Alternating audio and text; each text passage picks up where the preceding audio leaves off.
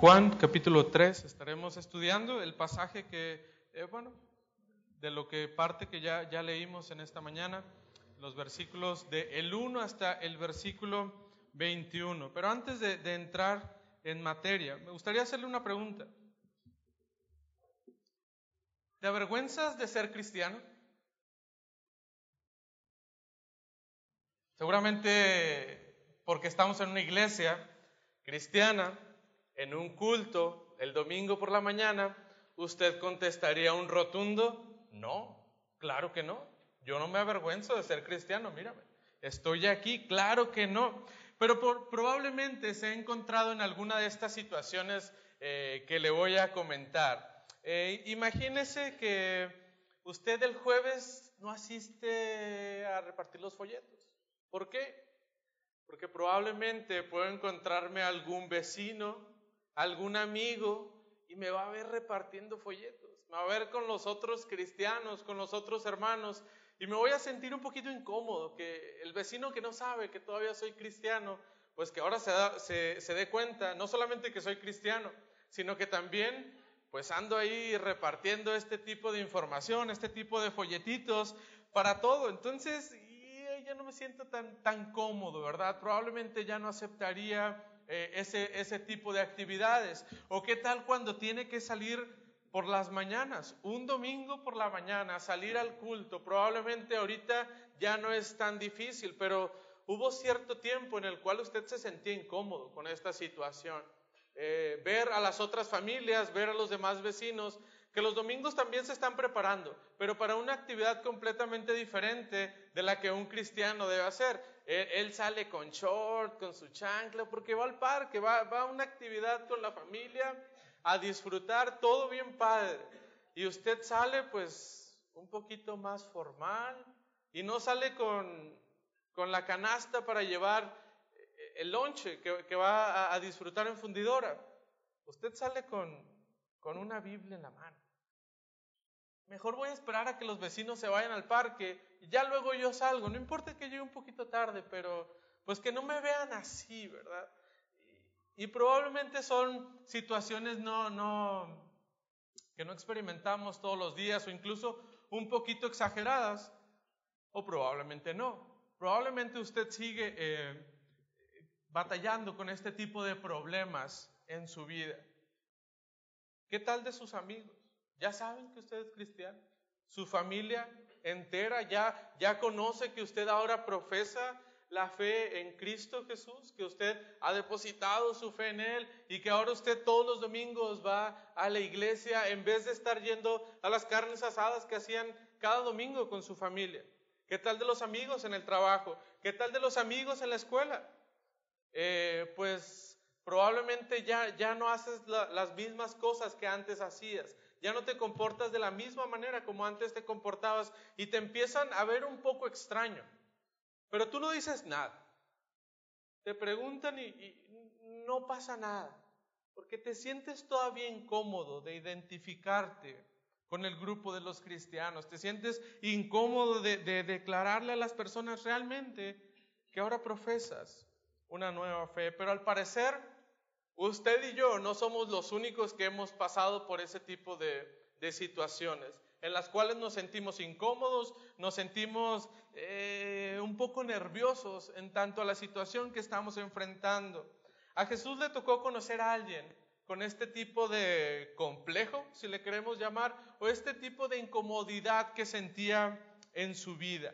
Su nombre es Nicodemo. Probablemente ustedes ya han escuchado muchas veces acerca de, Nicodemo, o al menos tenemos alguna idea de quién es este hombre. Bien, pues este hombre no era ni común ni corriente. Nicodemo era una persona especial. Se distinguía entre las personas. Era alguien con una posición social eh, visible. Todos podían apreciar, todos se conocían y sabía quién era Nicodemo, reconocido no solamente en el ambiente social y secular, pero también parece que este hombre, Nicodemo, era reconocido en el ámbito espiritual. recordemos que el pueblo judío es muy celoso acerca de su tradición de su religión. Y, Nicodemo lograba todavía eh, distinguirse entre todos estos. Nicodemo pertenecía al grupo de los fariseos. Nicodemo era un fariseo, pero parece que era de los de hueso colorado, de los, de los finos, de, los que se sentaban y enseñaban. Ellos podían compartir, eh, eran parte de, este grupo eh, selecto de maestros que compartían acerca de la ley. Nicodemo se encuentra en esta posición.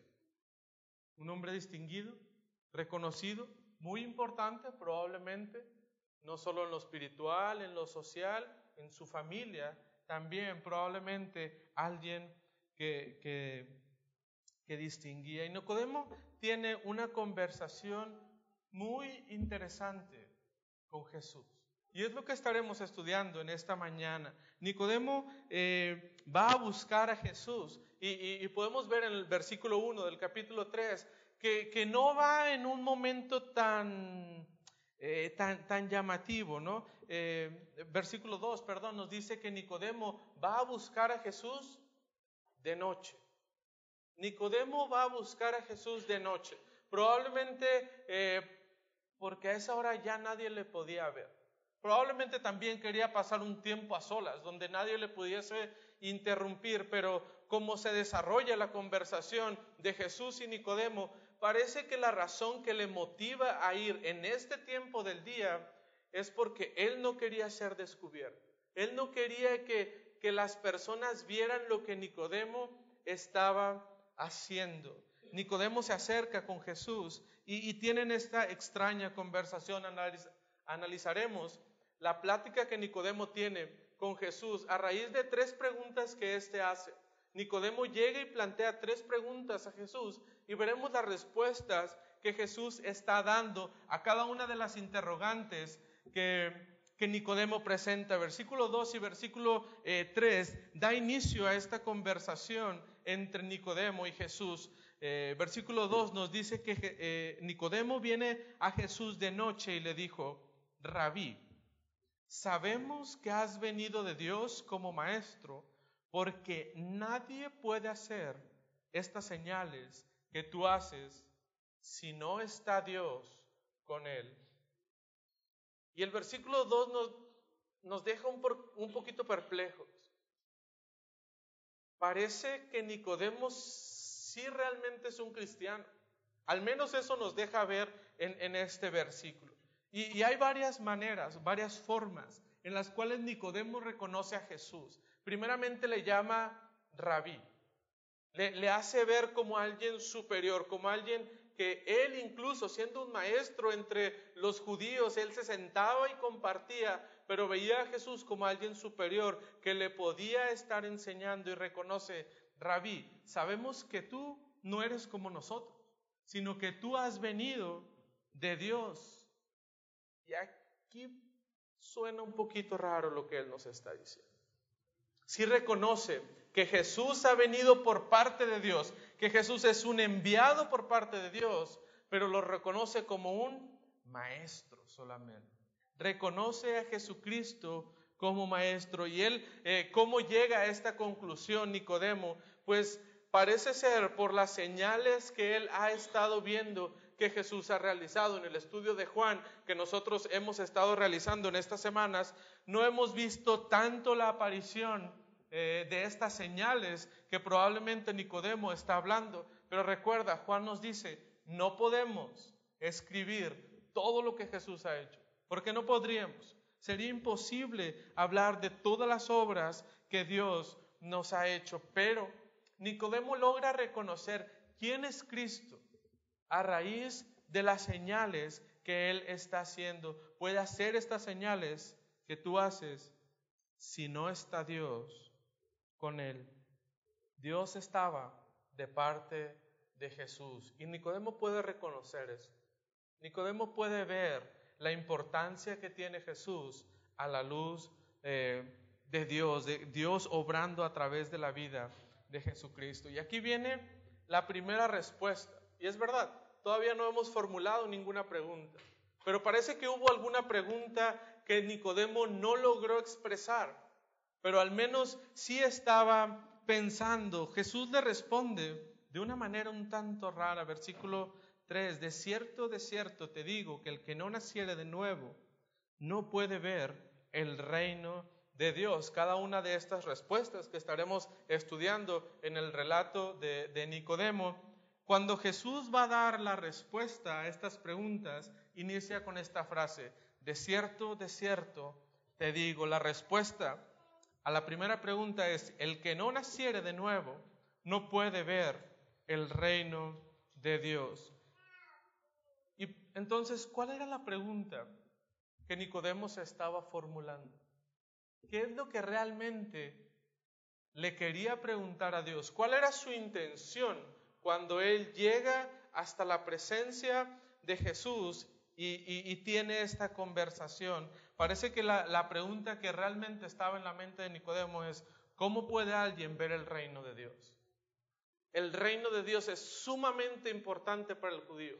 Ellos querían ver el reino de Dios y esto lo tiene eh, la respuesta de Cristo. De cierto, de cierto, te digo que el que no naciere de nuevo no puede ver el reino de Dios. La clave a la pregunta que Nicodemo está haciendo es un nuevo nacimiento. Lo que Nicodemo necesita para poder ver el reino de Dios es un nuevo nacimiento.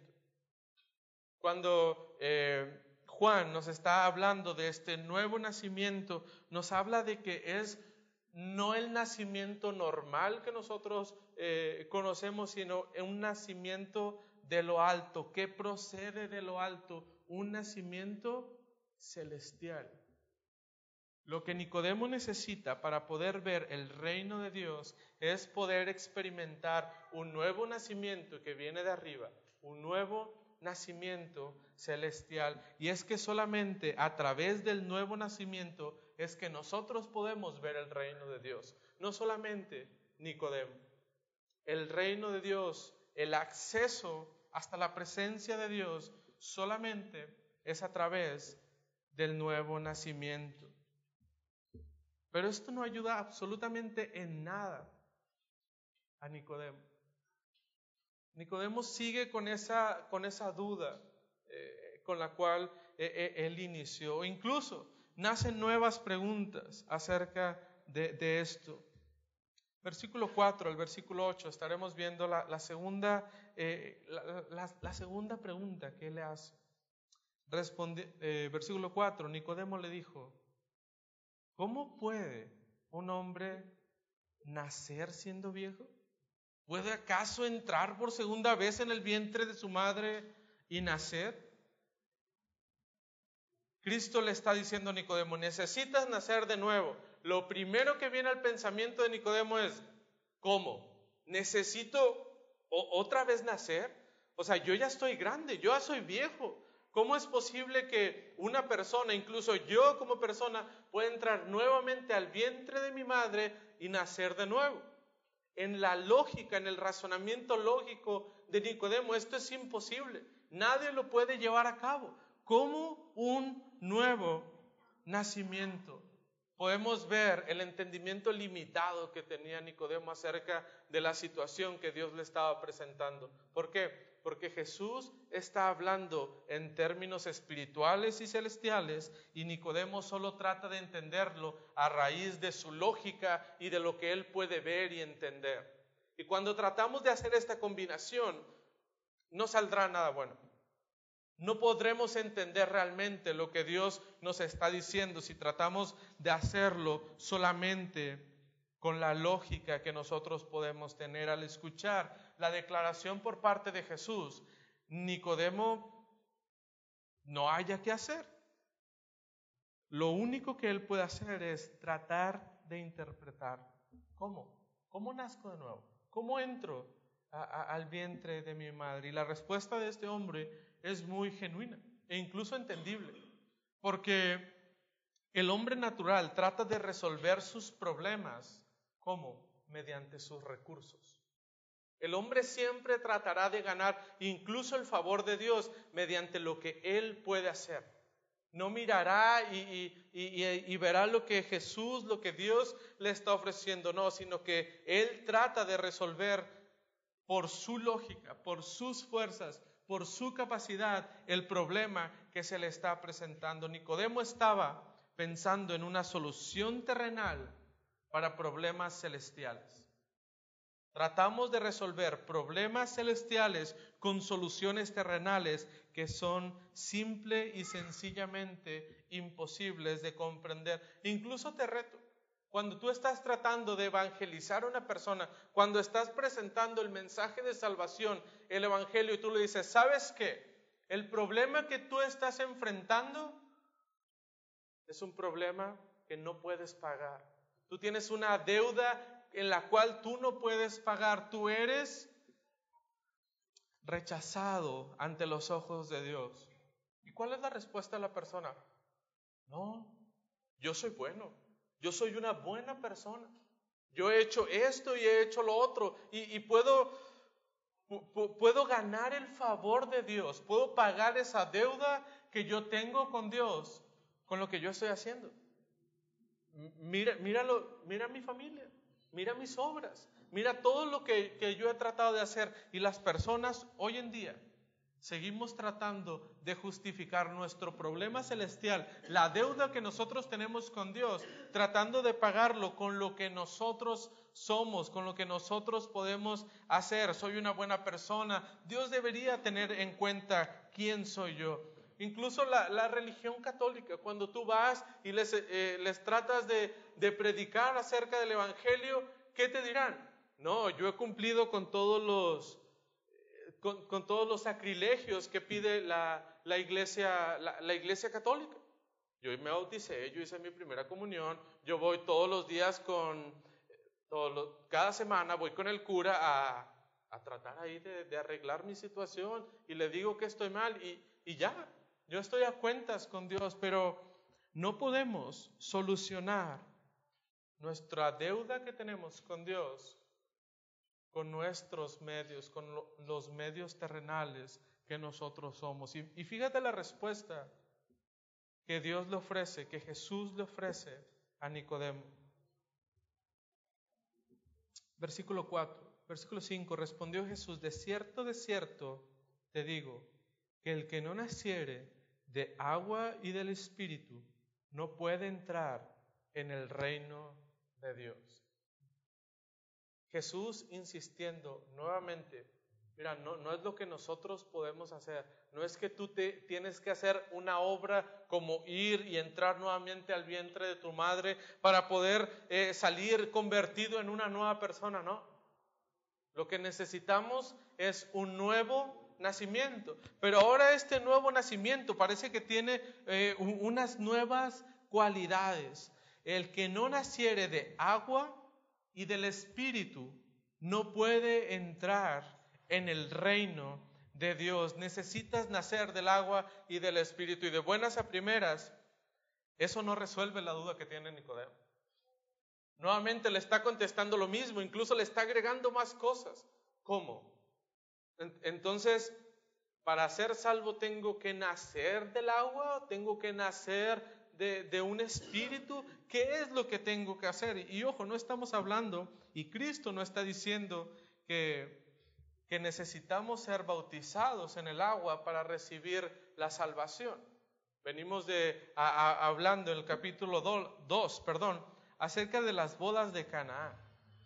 ¿Recuerdas cómo logró Jesús ofrecer más vino en, la, en, la fiesta, en esta boda que se estaba llevando a cabo? Porque había un agua en ese lugar. Y esa agua normalmente la cultura judía siempre la utilizaba para qué? Para la purificación. Lo que Cristo le está diciendo a Nicodemo, lo que tú necesitas es un nuevo nacimiento en el cual tú puedas ser purificado.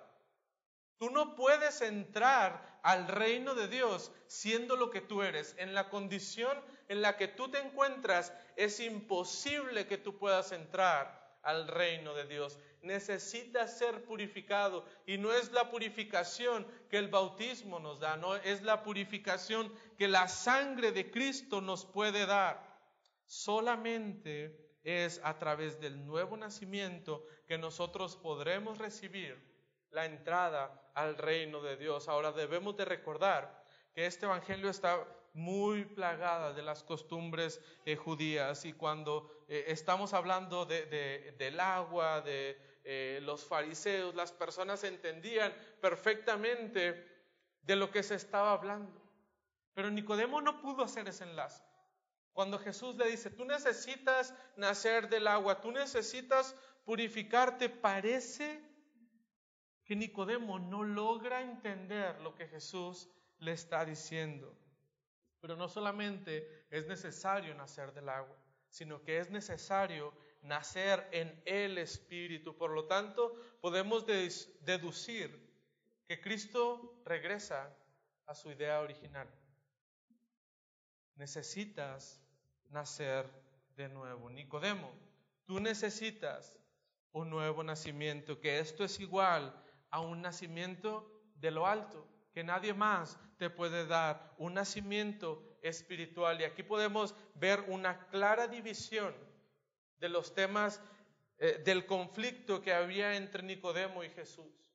Jesús estaba hablando de un nacimiento espiritual no, estaba diciéndole a Nicodemo, es que necesitas entrar nuevamente al vientre de tu madre para poder nacer y ser una nueva persona. Eso es un nacimiento físico que solamente experimentamos una sola vez.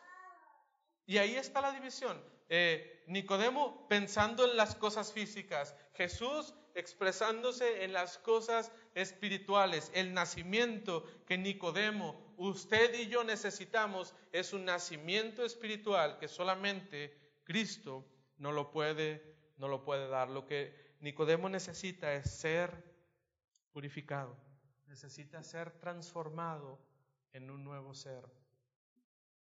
¿Por qué? Porque si no disfrutamos de este nuevo nacimiento espiritual, no podremos entonces entrar en el reino de Dios. Y Nicodemo no da crédito a lo que está escuchando. E, e, es tanta la información, o es tan pesada la información que Nicodemo está, está escuchando que, no entiende. Y podemos ver que, que, Cristo mismo incluso le, dice, versículo, versículo 7, no te maravilles de que te dije, os es necesario nacer de nuevo. Cristo le quiere ayudar, oye, estoy diciendo algo muy sencillo, o sea, no tienes que, que, estar tratando de resolver todas las cosas, lo que tú necesitas es nacer de nuevo en tu espíritu, necesitas ser transformado. Y el versículo 8, Jesús trata de bajarlo a algo que Nicodemo puede entender, algo en lo cual eh, eh, él, él pueda eh, entender de qué Jesús es lo que está hablando. Versículo 8 nos dice, el viento sopla de donde quiere y oyes su sonido, mas ni sabes de dónde viene ni a dónde va. Así es todo aquel que es nacido del Espíritu. Lo que Juan nos, está ayudando aquí con, el relato, eh, y, Jesús mismo usa una palabra que que puede entender y que puede jugar un poco Nicodemo con ello. La, la palabra neuma puede ser traducida dos cosas, viento o espíritu. Entonces, podríamos leer el versículo 8 de la siguiente manera. El espíritu sopla de donde quiere y oye su sonido, mas ni sabes de dónde viene ni a dónde va, si es todo el que es nacido del espíritu. Parece que solamente estuviera hablando del espíritu, pero probablemente no es esa la idea sino que él quería que pudiera entender la, similitud que existe entre el viento y el espíritu. Ok, tú has visto al viento. Pues no, es obvio que Nicodemo no ha visto el viento, pero sí puede escuchar el viento. Cuando el viento está soplando, emite un sonido que nosotros incluso podemos percibir y podemos ver incluso el efecto que el viento tiene en los objetos. Tú puedes ver a los árboles moverse y no es que un niño les esté moviendo desde ahí abajo. El árbol está completamente solo. ¿Y qué le está moviendo? El viento. No lo vemos, pero sabemos que es el viento el que está moviendo las hojas. El efecto que surge eh, eh, en ese árbol, en las plantas, es lo que el viento está haciendo. Podemos ver incluso a veces eh, en nuestras calles cómo el viento levanta polvo y, puede hacer un, tipo de sonido. Y, ¿De dónde vino ese viento? ¿Quién hizo que ese viento levantara el polvo, moviera las hojas eh, o, o incluso emitiera ese sonido? No sabemos. No sabemos de dónde viene, pero sabemos que es el viento y tampoco sabemos a dónde va. Pues el neuma, el espíritu, es de la misma manera. Tú no le puedes ver, pero sabes que puede hacer un efecto en las personas. Tampoco sabemos cómo el espíritu es que opera en el, en el ser humano. No podemos entender cómo es que realiza esa obra de purificación en nosotros, pero confiamos por fe en que el Espíritu lo está haciendo. Y sabes, si podemos ver los efectos que el Espíritu tiene en la vida de las personas. Podemos ver cómo transforma la vida, las vidas, podemos ver cómo está obrando y, dejan de hacer cierto tipo de cosas que antes hacían y empiezan a hacer otro tipo de cosas que, que antes nunca hubieses pensado que pudieran hacer. Y es el efecto del Espíritu Santo obrando en la vida de las personas. Podemos observar, podemos palpar ese efecto. No importa que no podamos verlo, no importa que no podamos sentirlo, pero así es la obra del Espíritu Santo. Y Nicodemo, eh, perdón, Jesús pensó, ya, ya con esto es suficiente. Ya con esto Nicodemo entenderá realmente lo, lo, que estamos hablando. No es un nacimiento que tú puedas ver y que tú puedas eh, sentir, sino es algo espiritual. Estamos hablando de temas espirituales y Nicodemo sigue en blanco, sigue sin entender qué es lo que Jesús le está diciendo. Versículo 9, respondió Nicodemo y le dijo, ¿cómo puede hacerse esto? O sea, ya ni entiende. Un nuevo nacimiento, un nuevo nacimiento de agua, un, nacimiento de espíritu, eh, el viento ¿Qué, estamos hablando? ¿De, qué se trata? ¿De qué se trata todo esto? ¿Cómo puede hacerse esto? Respondió Jesús y le dice, versículo 10, ¿eres tú, maestro de Israel, y no sabes esto? ¿Eres tú de los principales? ¿Eres tú de los maestros y no puedes entender esto? Vaya, vaya. Destruye el argumento de Nicodemo. Destruye la seguridad de Nicodemo. Porque él hasta cierto punto estaba confiado. Pues yo soy uno de los de los meros meros. O sea, yo soy fariseo, yo soy un israelita, yo soy maestro, yo enseño, yo tengo una posición y más o menos no debo estar tan mal. Y Jesús le dice, Ok, todas esas credenciales que tú tienes y no sabes esto tan básico que te estoy diciendo. O sea, de aquí parte todo. Esto es lo más importante que puede haber. Nicodemo seguía en las mismas, no podía entender. Jesús le reta. ¿Por qué? ¿Por qué tú que eres el maestro? ¿Por qué tú que eres el más importante? Y fíjate cómo es la última respuesta que Jesús da a Nicodemo. La última respuesta trata de resumir todo el mensaje que ha estado tratando de expresar a Nicodemo.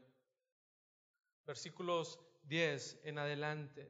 Eh, respondió Jesús y le dijo, ¿eres tu maestro de Israel? ¿Y no sabes esto?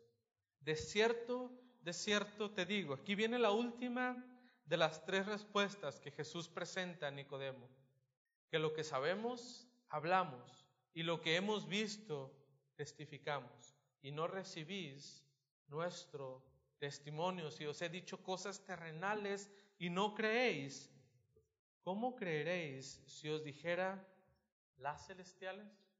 Estoy explicando esto tan básico, de una forma en la que tú lo puedes entender y no hemos podido avanzar en esto. No tenía caso entrar en las cosas celestiales. ¿Para qué? ¿Para qué le iba a explicar Cristo a Nicodemo cómo es que el Espíritu realiza la obra en la vida de cada persona? Si no entendía el nuevo nacimiento. ¿Cómo es que eh, Nicodemo iba a entender acerca de la obra de Jesús si él no podía primero depositar su fe en él? Él no podía tener el entendimiento de las cosas celestiales. Y te lo puedo decir. Lo que yo te puedo decir, lo que en este momento, Nicodemo, te puedo decir es el testimonio que tú puedes ver en la vida de Jesucristo lo que Jesús estaba haciendo. E incluso algunos piensan que cuando está hablando en el versículo, eh, eh, versículo 11 acerca de lo que hemos visto, testificamos, puede referirse a la obra que el Espíritu ya estaba haciendo en otros hermanos. ¿Como quién? Pues como Juan el Bautista puede ser, como los discípulos que estaban cambiando su manera de vivir por seguir a Cristo. Entonces, ¿qué es lo que yo te puedo decir? Mira, voltea a ver la obra que el Espíritu ya está haciendo en ciertos hermanos. El Espíritu lo que está haciendo incluso en la vida de Jesucristo. Y esto debería ser suficiente para que Nicodemo pudiera entender lo que Jesús le quería decir acerca del nuevo del nuevo nacimiento. La condición de incredulidad no solamente es un problema en la vida de Nicodemo, sino que es un problema que afecta a nuestra sociedad e incluso que puede afectar la vida de nosotros. Tratar de sumergirnos y entender o tratar de entender cosas celestiales y muy importantes sin antes prestar atención a lo básico, que es que nosotros tenemos la necesidad de nacer de nuevo. El único que tenía conocimiento de este tipo de cosas, ¿quién era? Solamente Cristo. ¿Por qué? Versículo 13, nadie subió al cielo, sino el que descendió del cielo. ¿Quién? El Hijo del Hombre que está en el cielo el único que podía entender las cosas tanto celestiales como las cosas terrenales era Cristo. ¿Por qué? Porque Él es celestial, porque estuvo sentado a la diestra del Padre y ahora estaba tratando de explicar la obra que Dios tiene preparada para la humanidad en el diálogo que tiene aquí con Nicodemo. Cristo es el único que puede entender tanto las cosas celestiales como las cosas terrenales. Necesitamos nacer de nuevo. Pero ahí no termina el mensaje que Dios tiene, que Jesús tiene para Nicodemo y le da una última oportunidad de que él pueda entender lo que está tratando de decir. Versículo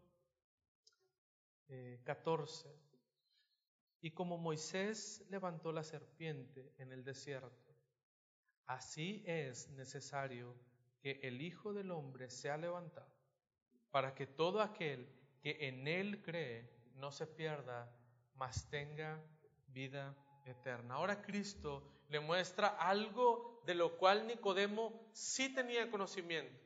Él era un fariseo, él era un conocedor de la ley. Excelente, vamos a la ley, le dice Jesús a Nicodemo. Números capítulo 21, no vamos ahí, es un pequeño relato que encontramos eh, en Números capítulo 21 de versículo 4 al versículo 9. El pueblo reniega en contra de Moisés. Ya estamos hartos, Moisés. Ya, hasta aquí llegamos nosotros. Mira, nosotros ya estamos cansados de, ese panecito que nos cae del cielo y nomás seguimos aquí en el desierto. Seguimos caminando y no llegamos a ningún lado. Seguimos sufriendo a causa de, de, dejar Egipto, de dejar nuestra comodidad en la esclavitud.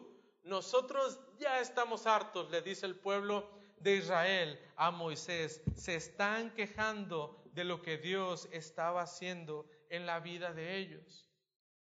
Dios responde la rebeldía de este pueblo. ¿Cuál es la respuesta del pueblo de Dios, manda serpientes, serpientes realmente venenosas. ¿Y qué, pasaba en el pueblo? Cuando alguien era mordido por una de estas serpientes que Dios había mandado, pues moría. No había de, estamos en medio del desierto. No podemos llamarle a la Cruz Roja y que venga y ayude a, los pobres que acaban eh, de ser mordidos por una serpiente. No hay ese recurso.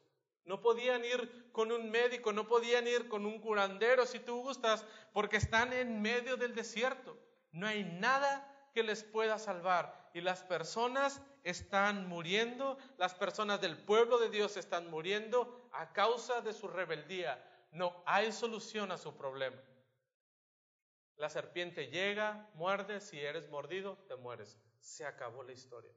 No hay nada más que contar. Prácticamente no había solución. El pueblo desesperado por lo que ahora estaba viviendo va con Moisés. Corre ahora sí a los pies de Moisés y le dice, ¿sabes qué? Hemos pecado, te hemos ofendido a ti, pero lo más importante, hemos ofendido a Dios, hemos renegado en contra de Dios y ya no queremos esto. Queremos el perdón de Dios. Queremos que Dios vea que nosotros nos hemos arrepentido y ya no queremos esto. El pueblo reconoce su pecado y su incapacidad para encontrar una solución al gran problema que en este momento ellos están enfrentando. Moisés, ora a Dios, pide perdón por el pueblo, suplica por una solución.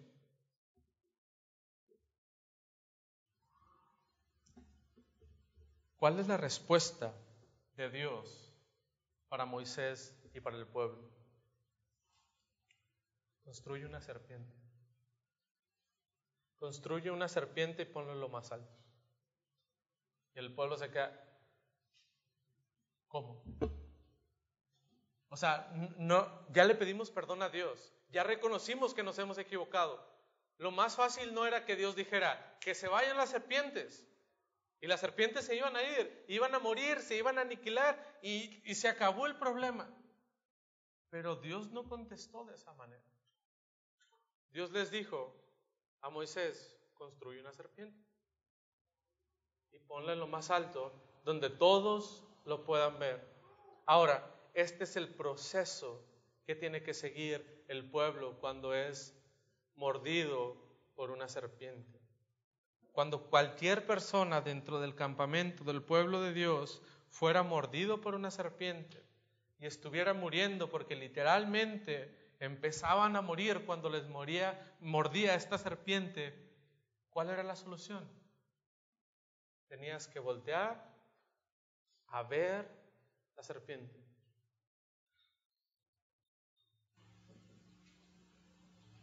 ¿Cómo? O sea, ¿cómo, tan fácil? Me muerde la serpiente. Me voy a morir porque he visto no a uno y a dos, he visto probablemente a cientos morir porque les, muerde una serpiente y ahora nomás tengo que voltear allá y ver la serpiente y ya no voy a morir.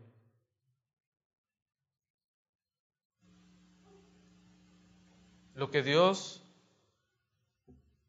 les dio no fue una medicina, sino les dio un objeto en el cual ellos pudieran poner su fe y saber que Dios obraría mediante este medio que Él ha provisto para darles la salvación. Ellos necesitaban depositar su fe en que Dios obraría. No en la serpiente, la serpiente no hacía nada. La serpiente no bajaba de ese lugar alto y, les ponía algo en su pierna, no. Ellos necesitaban poner su fe en esto. Cuando yo mire a la serpiente, Dios obrará en mi vida y me dará, ¿qué me dará? Una nueva oportunidad. Podré seguir con mi vida, podré continuar con mi vida. O lo podemos llamar de esta manera. Dios les estaba dando un nuevo nacimiento. Las personas en el pueblo de Israel estaban naciendo de nuevo de manera simbólica. Y estaban naciendo de nuevo físicamente. Recibían la vida nuevamente, podían continuar con las actividades que ellos estaban haciendo, podían seguir su vida de manera normal, porque ahora Dios les había proporcionado la oportunidad de vivir nuevamente. Lo único que el pueblo necesitaba hacer era que poner su fe en Dios. Dios obrará. Me mordió la serpiente, no hay médicos, no hay curanderos, no hay nadie que me pueda ayudar. Solamente Dios. Solamente Dios me puede liberar de la condición en la que yo me encuentro. Fíjate el enlace que ahora estamos haciendo, versículo 14. Así es necesario que el Hijo del Hombre sea levantado. Y qué horrible imagen nos acaba de dar Juan aquí. Ahora, el Hijo del Hombre, el precioso Hijo de Dios, tenía que ser levantado igualmente como esa serpiente. Y hay dos teorías acerca de esto, dos interpretaciones acerca de lo que quiere decir que el Hijo del Hombre tenía que ser levantado. Uno es glorificar a Cristo, cómo Cristo iba a ser glorificando mediante su resurrección. O la segunda opción, Él tenía que ser levantado. ¿Y se acuerdan cómo fue levantado? En un madero. Fue crucificado el Hijo de Dios. Y aunque sea la opción 1 o la opción 2, o la opción 2, perdón, Cristo tenía que pasar por el madero. ¿Para qué? Para que nosotros pudiéramos mirar la cruz, poner nuestra fe solamente en Él y así recibir la vida eterna. De igual manera que el pueblo tenía que poner su fe en una serpiente, nosotros usted y yo necesitamos poner nuestra fe solamente en el Hijo del Hombre para de esta manera recibir la vida eterna, recibir una nueva vida. Versículo 15, para que todo aquel, todo aquel que en Él cree, ¿qué pasa? No se pierda, mas tenga vida eterna. ¿Cuál es el propósito? ¿Cuál es la intención y la voluntad de Dios al hacer todo esto? ¿Para que una oferta global? Todas las personas, todo aquel, ¿y cuál es el medio? Cristo, todo aquel que en Él cree. Dios tiene una intención global. Dios quiere alcanzar a todo hombre para que pueda creer en Él, poner la fe en Cristo y así recibir la nueva vida y recibir una recompensa no solamente terrenal, como lo hacía el pueblo de Dios, porque podían vivir nuevamente, pero ¿sabes? A través de algunos años, ¿qué iba a pasar? Morirían. No iban a ser eternos. Pero cuando nosotros ponemos nuestra fe en Cristo, recibimos esa recompensa que es no se pierda, mas tenga vida eterna. Cristo mejor que todo el Antiguo Testamento. Y sabes cómo esta recompensa llega en el momento en el que nosotros depositamos nuestra fe. Todo aquel que en Él crea no se pierda, más tenga en este momento cuando Él decide depositar su fe en Cristo, es en el momento cuando Él recibe la vida eterna. No es, más allá. No es, pon tu fe en Cristo y dependiendo de, cómo va tu vida eh, eh, en, en este andar terrenal, pues vemos si te la ganaste o no. No, e, es en este momento. Cuando tú decides poner tu fe en Él, en ese momento recibimos la recompensa de Dios de la vida eterna. Y hermano, es que Dios nos ha provisto de el medio para nacer de nuevo a Jesucristo.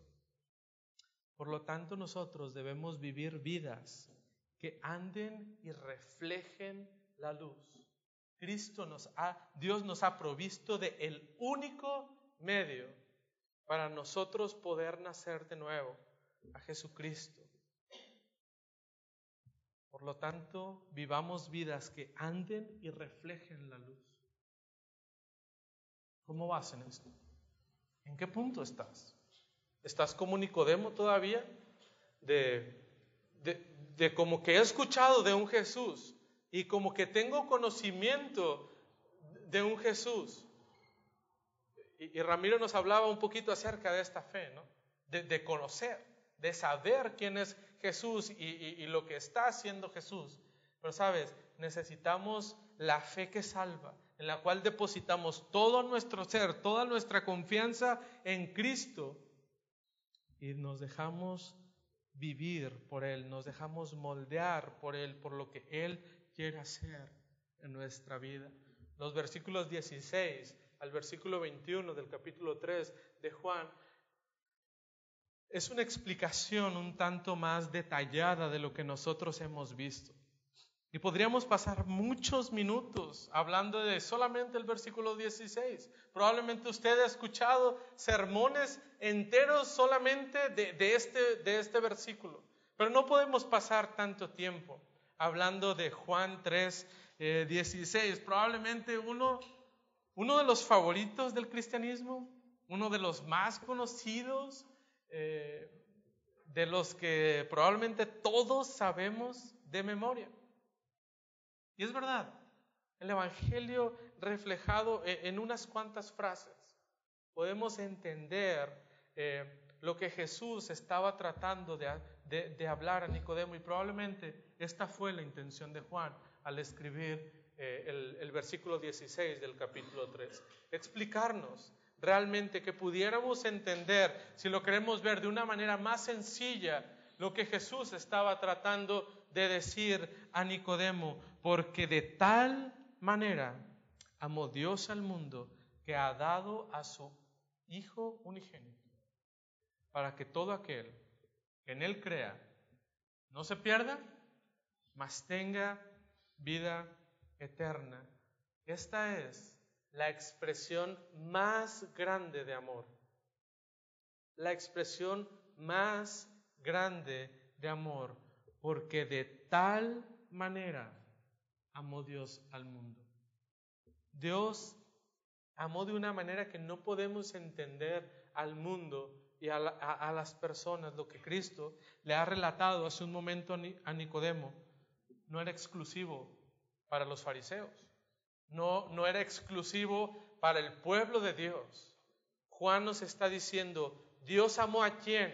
¿A Nicodemo? No, Dios, Dios amó a los israelitas solamente. No, Dios amó al mundo entero. Dios ama al mundo y eso nos incluye a usted y a mí. Nosotros somos parte del mundo. Nosotros somos parte de, los gentiles, del pueblo que no estaba considerado eh, eh, en la vista de los judíos, pero Dios, Dios sí tiene una vista global. Dios sí quiere hacer impacto en nuestras vidas. El plan de redención de Dios es para todo el mundo. Y eso nos debe de poner contentos, porque la representación de ese amor que no podemos entender que Dios ha tenido al mundo es la segunda frase que ha dado a qué? A su Hijo unigénito. Nos amó tanto que ¿cómo, cómo muestra su amor? Nos dio lo más preciado que el Padre tenía, a Jesucristo. Nos ha dado a su Hijo unigénito. La, la explicación del Evangelio nos permite ver que nosotros que no hacemos nada.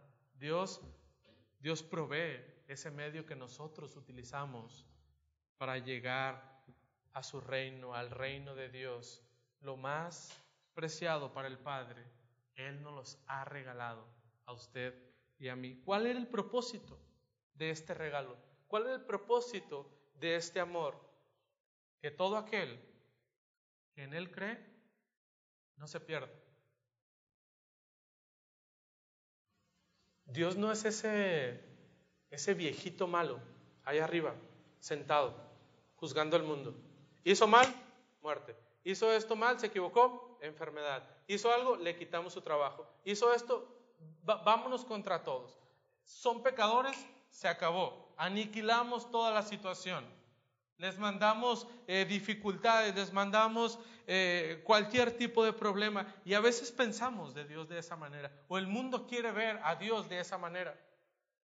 Pero Dios tiene un propósito para todo el mundo y es que puedan creer en Él, que no se pierdan. Dios no quiere que las personas se estén perdiendo, no, Dios quiere trabajar en la vida de ellos. ¿Cuál es el resultado de creer en la obra de Dios? Recibiremos la vida eterna. Juan, no Jesús, perdón, lo acaba de decir a Nicodemo.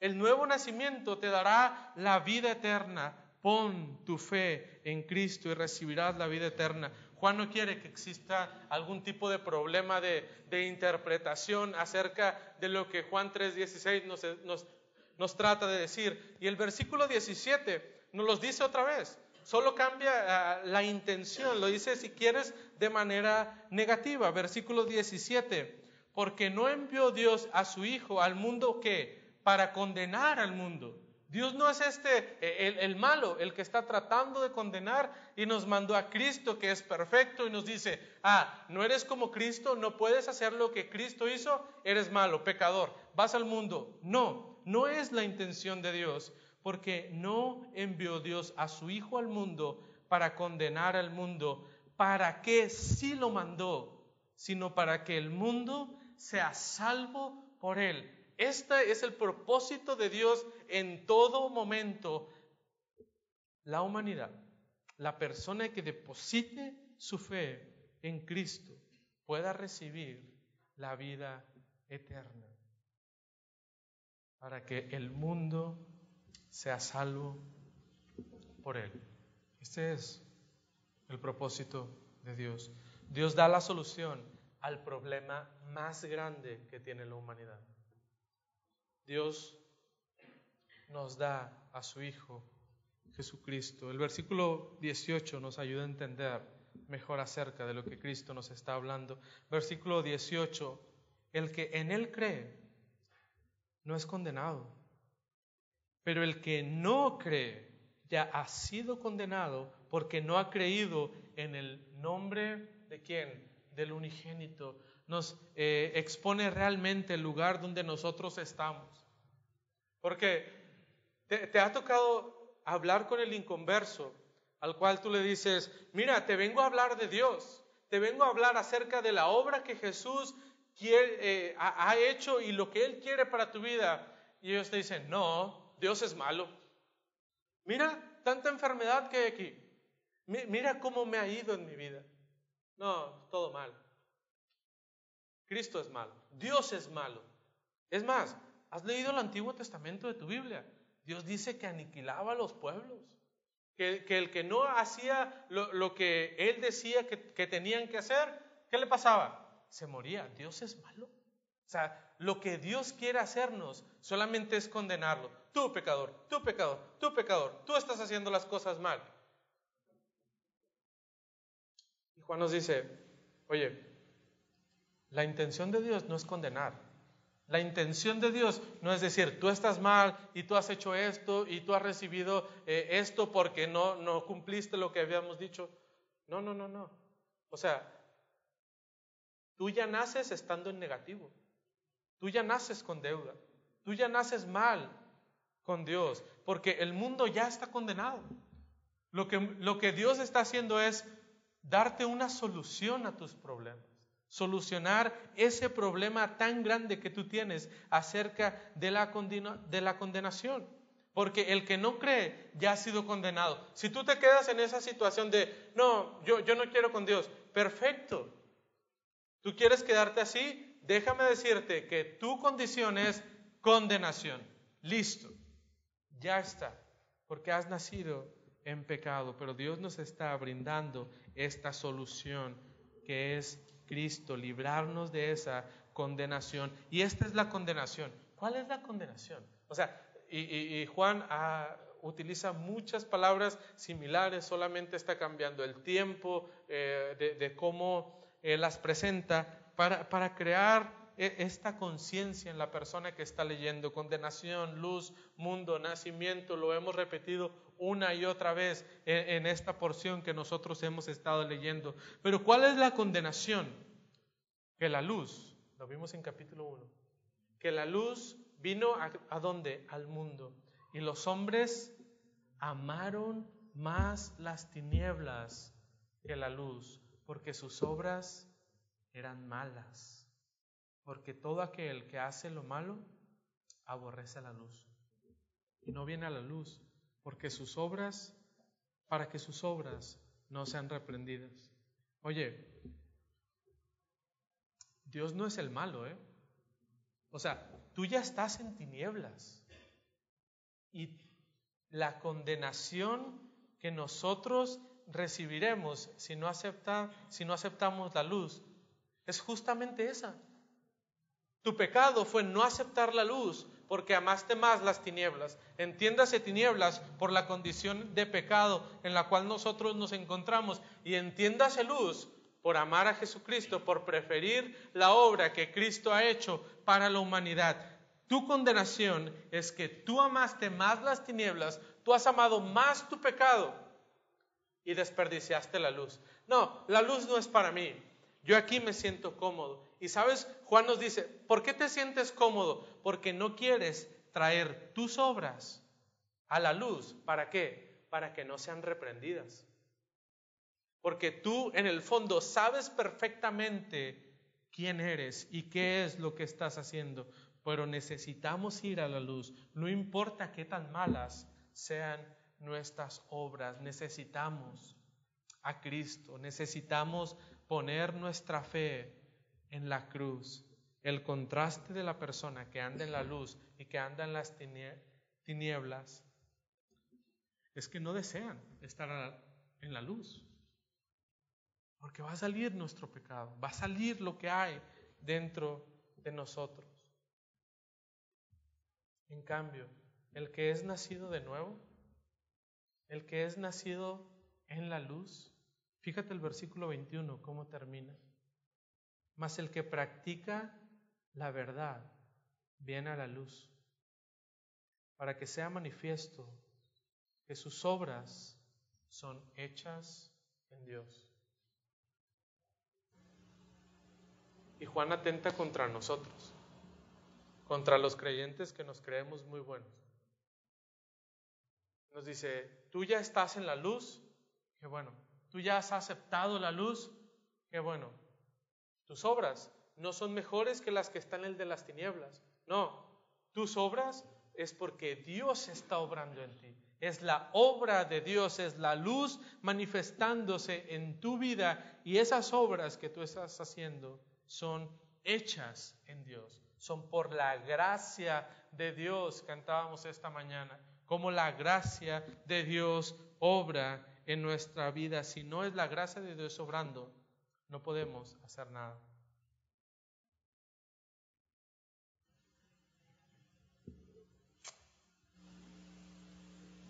Necesitamos reflejar la luz, aceptar lo que Dios ha hecho entre nosotros.